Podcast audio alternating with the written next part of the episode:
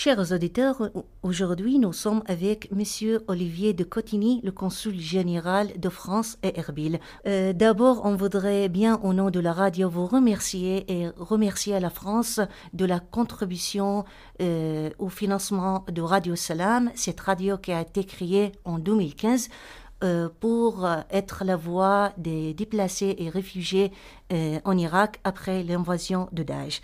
Aujourd'hui, on est avec vous pour vous poser quelques questions concernant le rôle de la France ici à Erbil et au Kurdistan. Pouvez-vous maintenant nous parler et expliquer le rôle et les actions menées par la France au Kurdistan irakien? D'abord, je souhaitais vous féliciter pour le travail que fait Radio Al-Salam, qui est un, projet très important que la France a, soutenu depuis le début.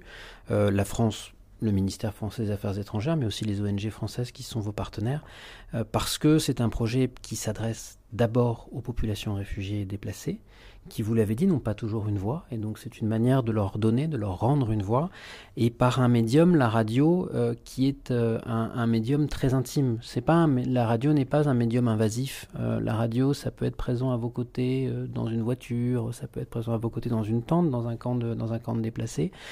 c'est quelque chose de familier, c'est quelque chose qui est qui, qui, qui, qui, rassure et qui informe à la fois.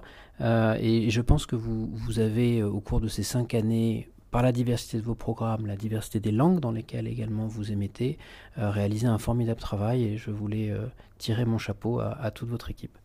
La, France est très active en Irak en général, et notamment au Kurdistan irakien. Et au Kurdistan irakien, elle peut s'appuyer aussi sur euh, cette histoire, cette amitié particulière que nous avons dans, dans, cette région. L'action de la France ici est une action dans toutes les directions. il y a et c'est peut-être d'ailleurs historiquement euh, la première action, une action culturelle, puisque nous avons eu un institut euh, culturel euh, français qui à l'époque n'avait pas un, statut d'État, avant même que nous ayons un consulat général à Erbil. Et cette action culturelle, elle se traduit par de nombreuses manifestations, des concerts, des expositions, des projections de cinéma, avec une nouveauté, c'est que depuis deux ans, euh, cette action s'inscrit dans une perspective conjointe franco-allemande, c'est-à-dire que euh, la France et l'Allemagne ont décidé, au moment de l'anniversaire euh, du traité de, de l'Élysée, de créer dans un certain nombre de pays du monde des instituts culturels conjoints. Il y a quatre instituts de ce type-là, et Erbil est un, un des quatre, un des sites qui ont été choisis pour ces instituts. Et donc aujourd'hui, nous avons une programmation culturelle conjointe franco-allemande, ce qui fait que nous faisons encore plus et encore mieux avec nos amis allemands, avec qui euh, la coopération dans ce domaine euh, permet aussi de toucher chacun des publics que nous ne connaissions pas forcément, chacun des thématiques sur lesquelles nous n'étions pas forcément euh, positionnés auparavant. Et je pense que c'est quelque chose qui bénéficie à tous ceux et à toutes celles qui fréquentent notre institut, l'Institut Goethe, et, qui suivent notre programmation culturelle. Alors évidemment, la, culture n'est pas le, seul domaine dans, lequel nous agissons.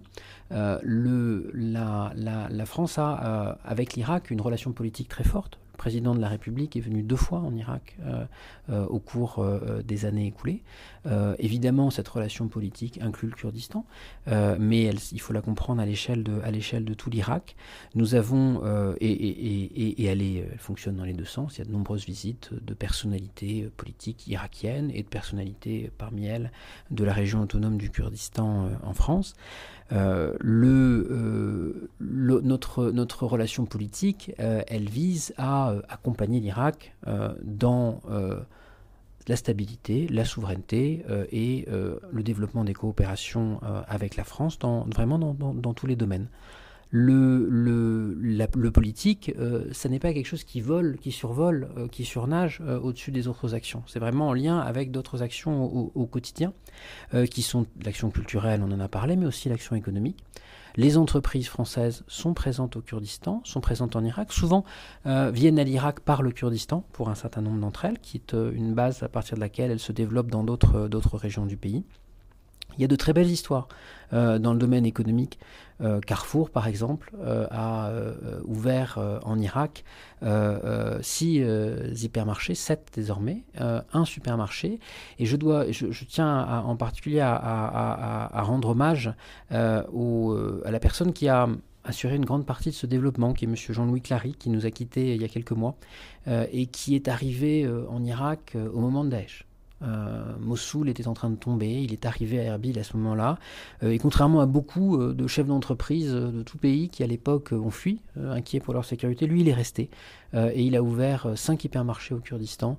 et c'est une belle preuve de confiance des acteurs économiques français dans l'avenir du Kurdistan et dans l'avenir économique de l'Irak en général. Et puis, euh, alors je, voulais évoquer vraiment être complet sur tous les sujets. Nous avons bien sûr une coopération militaire et de sécurité avec l'Irak.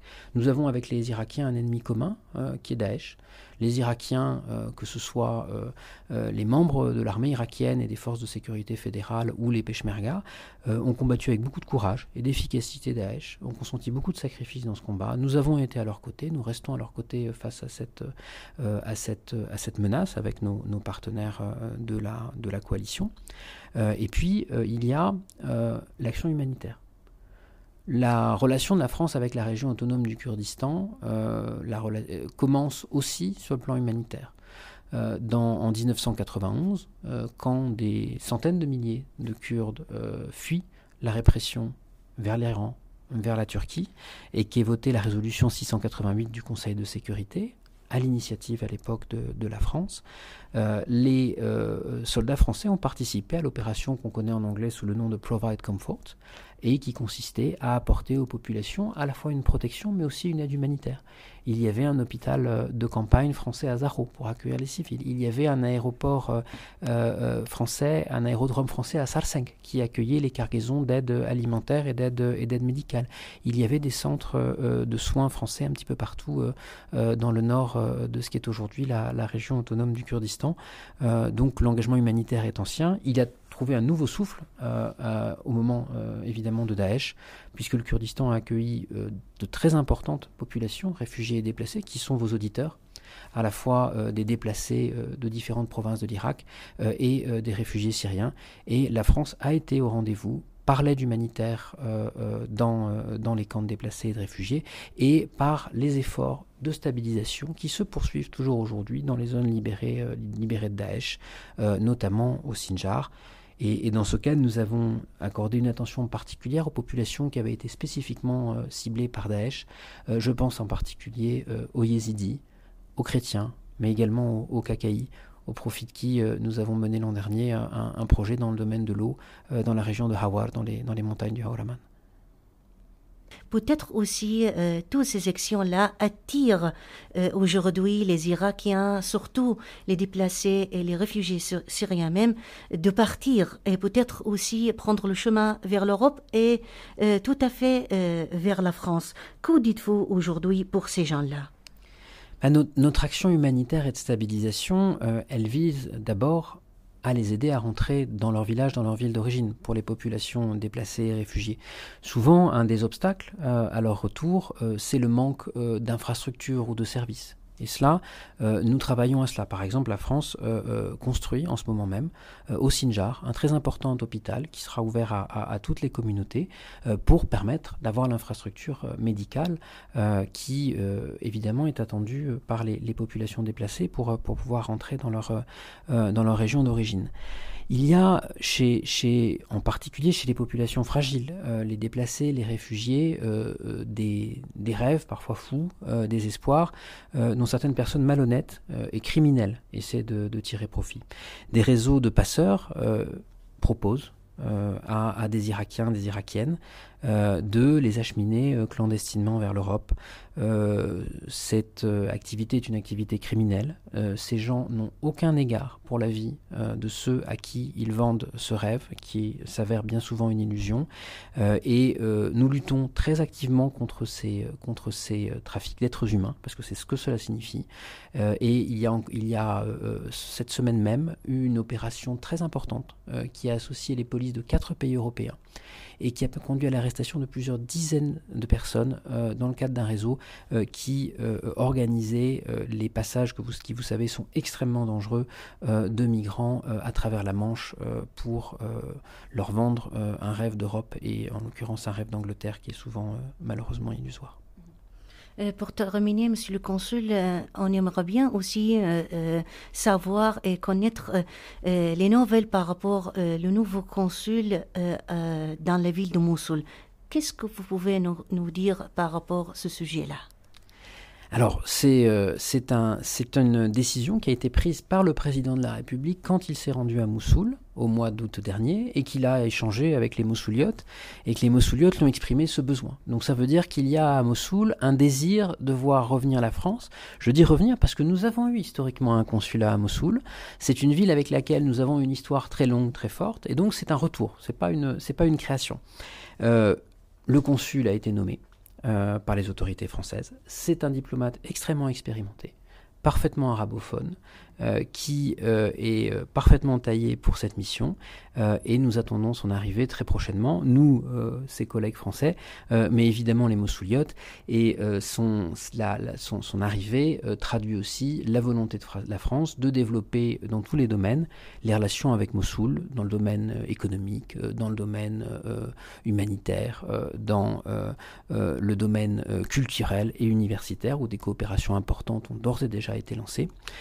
donc c'est une, je pense, c'est une excellente nouvelle, non seulement pour les relations euh, entre la France et Mossoul, mais pour les relations entre la France et l'Irak en général, euh, parce que Mossoul est une ville importante, une ville symbole. Euh, aussi de l'Irak et c'est une décision qui permet de vraiment prendre en compte les choses et c'est un dispositif assez exceptionnel parce que très peu de pays, un seul à ma connaissance, sont présents aujourd'hui avec un consulat à Mossoul. Donc ça montre bien que la France est très engagée aux côtés de l'Irak et des Irakiens. Euh, Monsieur Olivier de Cotigny, le consul général de France à Erbil, merci beaucoup de votre temps et merci aussi beaucoup pour toutes ces informations données aux auditeurs. C'est moi qui vous remercie euh, et encore une fois, euh, vraiment, je suis très impressionné par le, travail de Radio Al-Salam et je vous souhaite beaucoup de succès dans la continuation de vos programmes. Et, je salue par la même occasion vos auditeurs et vos auditrices que je sais nombreux.